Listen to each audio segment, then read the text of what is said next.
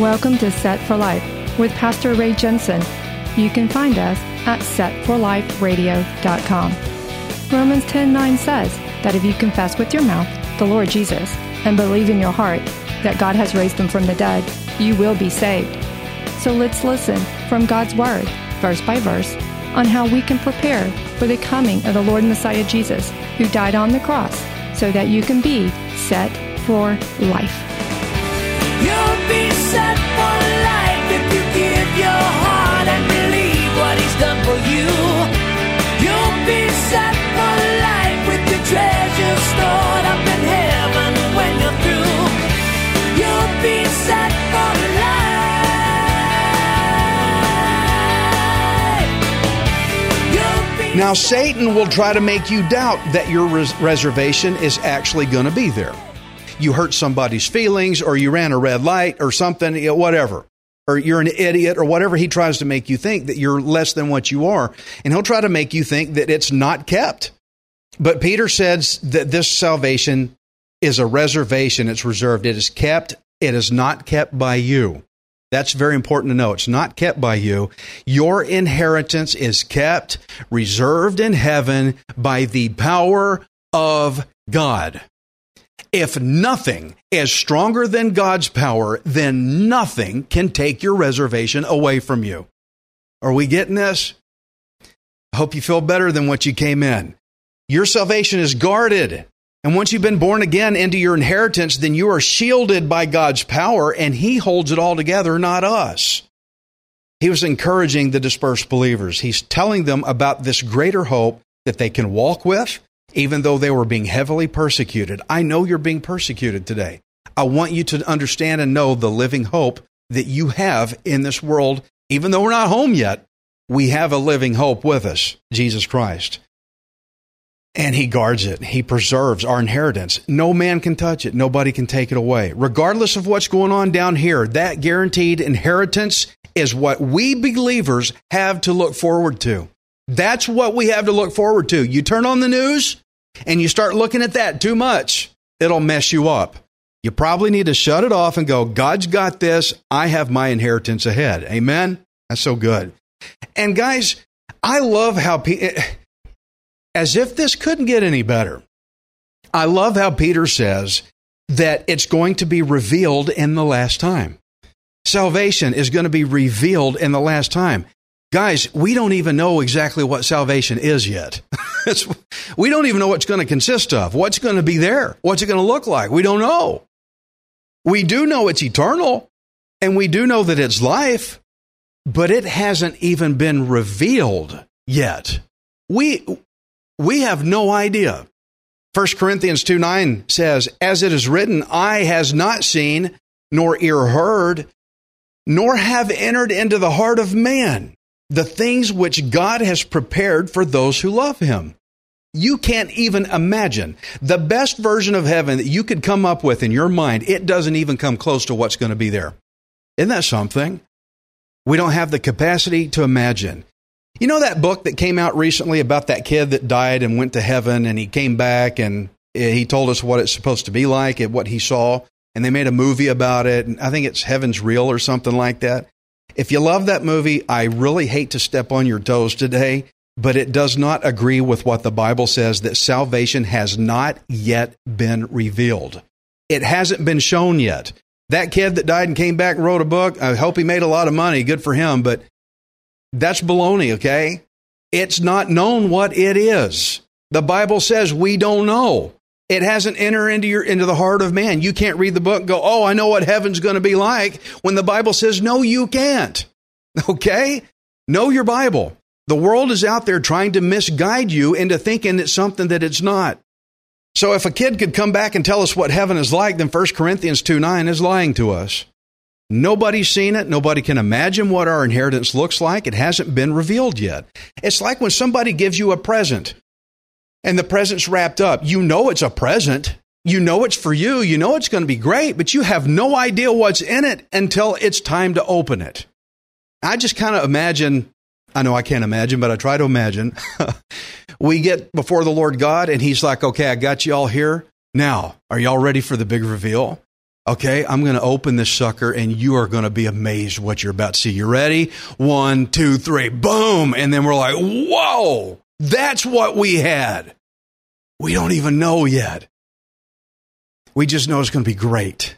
Oh, I feel like I'm going to melt to the floor. This is incredible.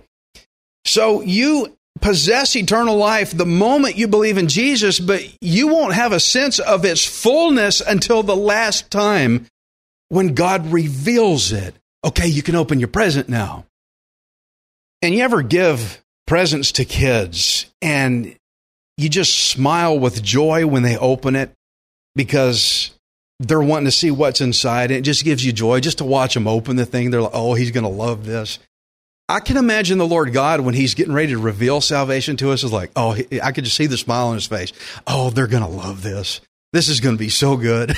I could just see the Lord God enjoying that with us, our living hope. Isn't that good? Wow. So we don't know exactly what our salvation inheritance is, but we know it's better than we can comprehend. And doesn't that just excite you? Excites me. And Peter was sure excited about it because he says so in 1 Peter 1:6. He says, in this you greatly rejoice, though now for a little while, if need be, you have been grieved by various trials. Greatly rejoice. I've told people about salvation. They go, oh, that's cool. I'm like, really? That's all you got? You know, but they watch the football team win a touchdown and they jump up and down and they shout and holler, but you tell them about salvation, they go, well, that's nice. I'd like that. That's not greatly rejoicing, guys. He says, in this, you should greatly rejoice. I jump up and down more over salvation than any baseball team or football or whatever. Okay. It's exciting. But Peter knew he was writing to a church that was under pressure from all sides. And I know I'm speaking to a church that's under pressure right now. All of you have your own battles that you're going through. And we also have battles together as a church as well. So these people, they needed to know that all the hardship they were working through had an inheritance at the end of it that should cause joy in them, that the joy should be there. And this would help them to see that their present trials that they were going through, it's just not going to last very long. Guys, whatever you're dealing with, and some of you have told me and some of you haven't, and that's okay. It's your life. You don't have to. It's not going to last very long. It's got an end to it, and that end is coming very soon. This news would help the people to see that in the present trial that they were going through, it's not going to last very long anyway. And so that should make you happy. It should make you rejoice. Now, some believers ask, well, why should I have to go through all this trouble then? What's the point? You know, I mean, if God is going to bless me later, why not just bless me now? Peter explains that trials do have a purpose to them. They have a reason. And here's what it is. 1 Peter 1:7, that the genuineness of your faith being much more precious than gold that perishes, though it is tested by fire, may be found to praise, honor, and glory at the revelation of Jesus Christ, whom, having not seen, you love. Though now you do not see him, yet believing, you rejoice with joy inexpressible and full of glory, receiving the end of your faith, the salvation of your souls. Okay, today we have our everyday difficulties in life, and here's where I want you to really grab this encouragement, because I know you're fighting something. I'm fighting something. I'm having the back pain problem again and all that stuff. That's one of those deals. But we have these everyday difficulties, like, say, when the car breaks down. Peter was not just addressing stuff like that, like the car breaks down or some simple other little thing. These people were aggressively hated. This isn't like the car just breaking down. I can get that fixed at a garage and move along. These people were hated for sharing the gospel.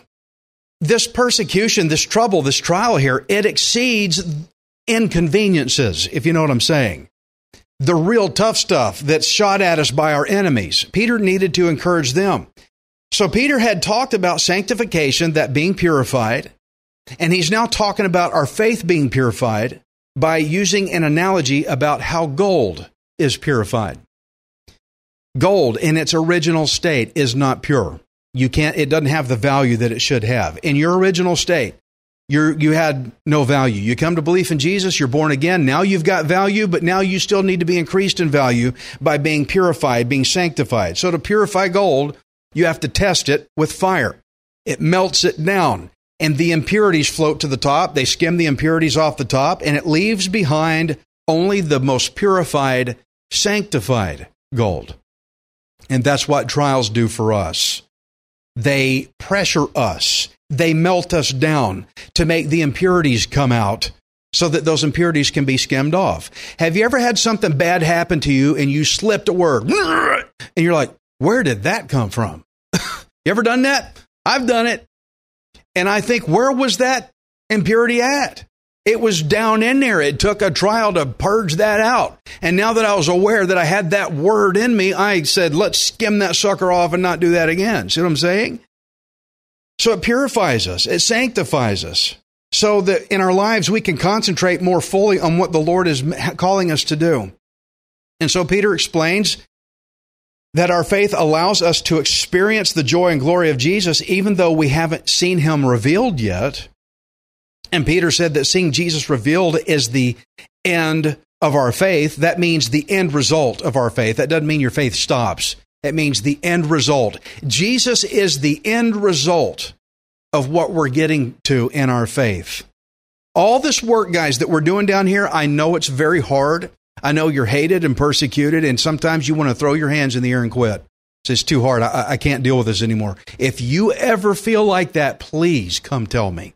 Let us pray with you. Come to somebody in the body of Christ that you can confide in. Don't just say, I want to give up and keep it to yourself. Please come tell someone. Let us encourage you, okay? But sometimes you want to quit. But guys, Jesus is the end result of our faith. So let's keep our focus on him and don't let the trials take you over. Jesus is our promised reward at the end of the whole thing. And so that makes us able to rejoice even in our trials. You ever seen somebody going through a terrible trial, like a terrible disease or something really, really bad, and they just have the biggest smile on their face, and you're like, how in the world do you do it? And they say, well, I got Jesus despite what's going on down here. And you're like, God, if I could measure up to that level. Well, that's what they're doing. They're rejoicing in their trials because they know that they're being purified. They're being sanctified.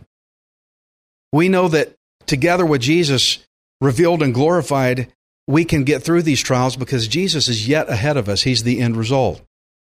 1 Peter 1:10, of this salvation the prophets have inquired and searched carefully, who prophesied of the grace that would come to you, searching what or what manner of time the Spirit of Christ, who was in them, was indicating when he testified beforehand the sufferings of Christ and the glories that would follow.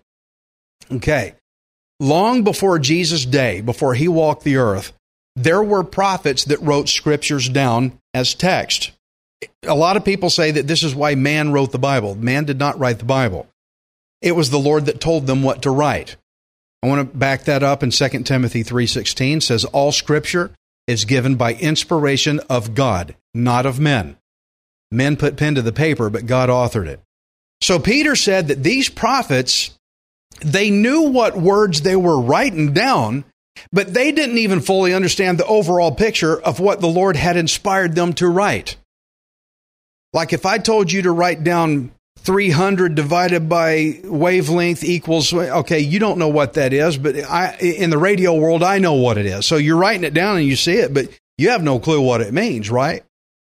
So they wrote this stuff down, but they didn't understand the picture of what the Lord had them write down. All they knew, these prophets, all they knew that this was a future coming Messiah that would come and suffer and he'd be glorified later. That's all they knew. And so the prophets, it's kind of interesting. They intently studied their own writings, he says, trying to figure out what the Holy Spirit was trying to show them. I know I wrote this down, but I don't fully get what it means. And they studied deep. So the prophets, they wanted to find out when this would happen. Would it be within their lifetime or later? They figured what's probably future. Also, they wondered how on earth could a glorified Messiah ever be made to suffer? That's something they probably didn't understand. Their idea of a Messiah was like, Superman, you can't touch me. Well, how is he going to suffer? They didn't get it.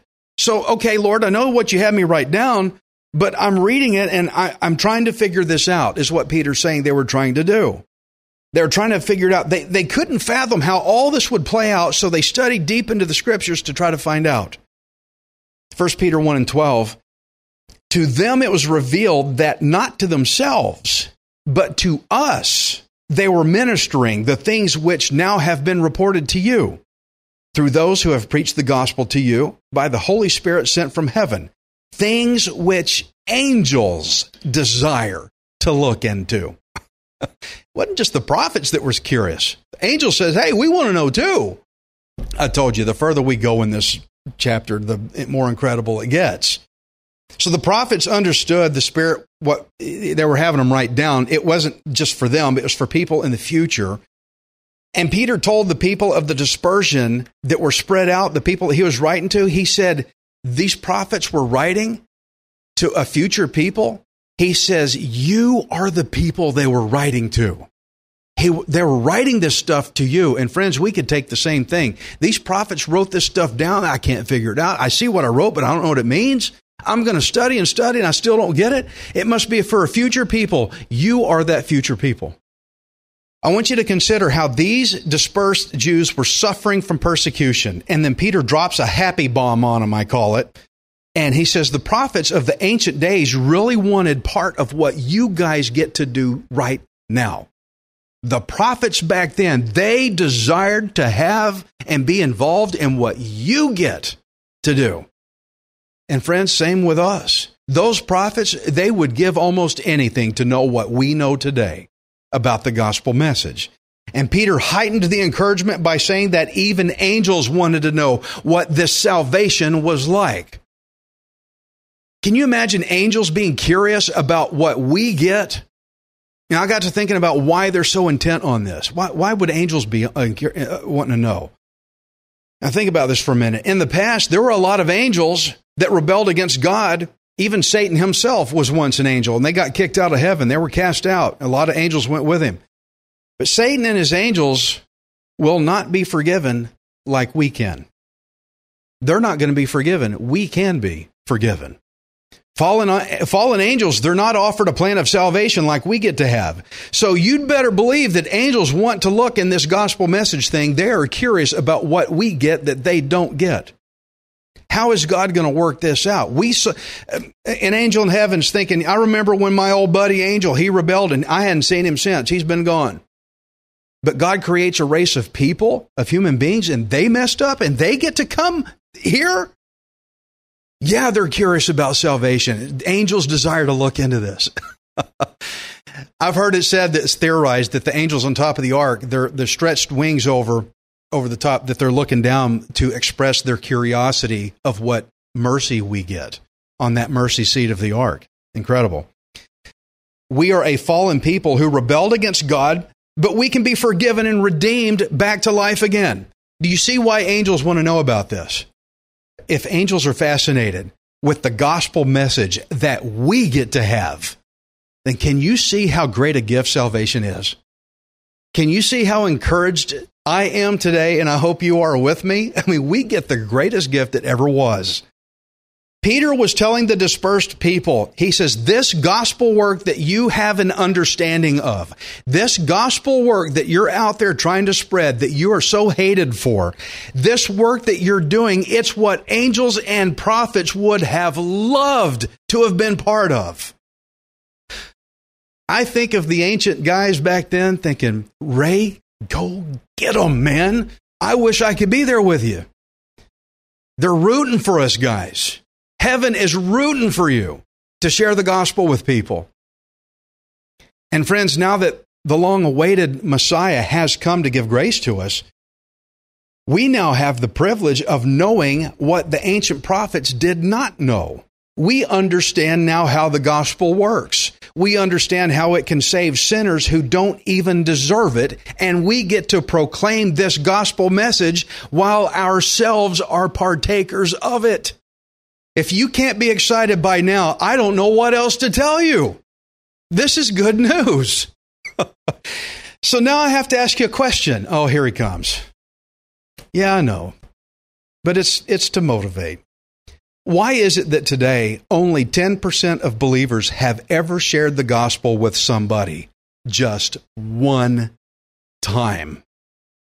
10% of believers have shared the gospel once. Less than 2% of believers today ever share the gospel message regularly. Less than 2% are out there doing all that work. Why are so many people feeling persecuted when 98% aren't really doing the job? It's my thought. The prophets and angels desired to look into what this gospel is, and now 2,000 years later, it ain't no big deal. It's no big deal. Guys, I got to ask a question. What happened to us? What happened to the church today? Has Satan stolen away from us the desire that the prophets had?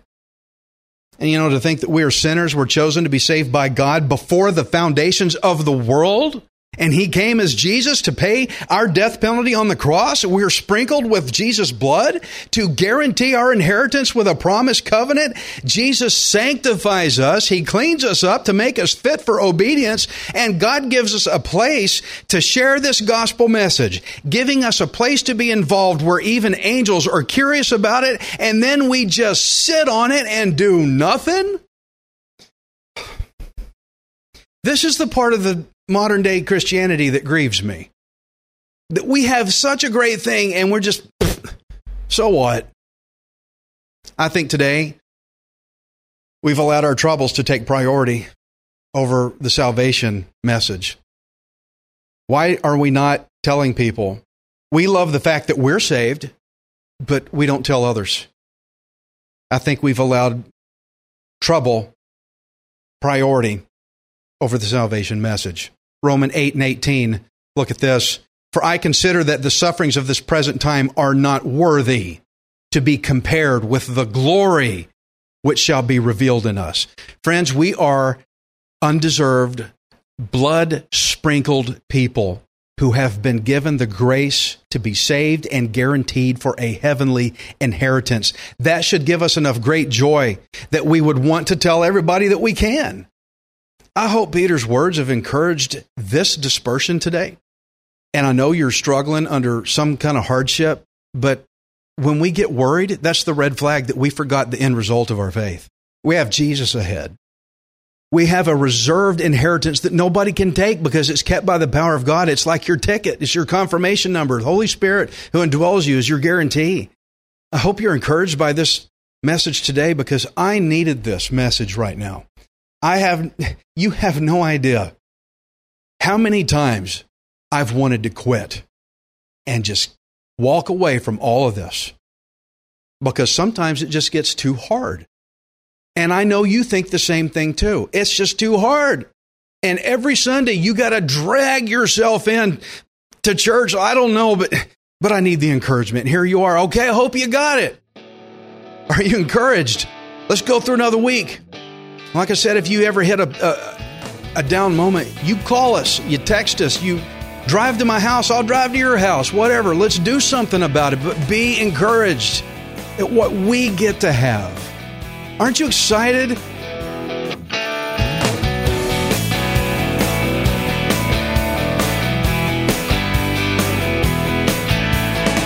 Thank you for listening to Set for Life. We hope you can join us next time. Unless Jesus returns for us first. Set for Life is the radio ministry of Pastor Ray Jensen. We invite you to subscribe to our podcast at SetforLiferadio.com. Hi, this is Ray Jensen. Thank you for giving me the opportunity to encourage you in God's Word. If the Bible doesn't excite you, then you're not reading it.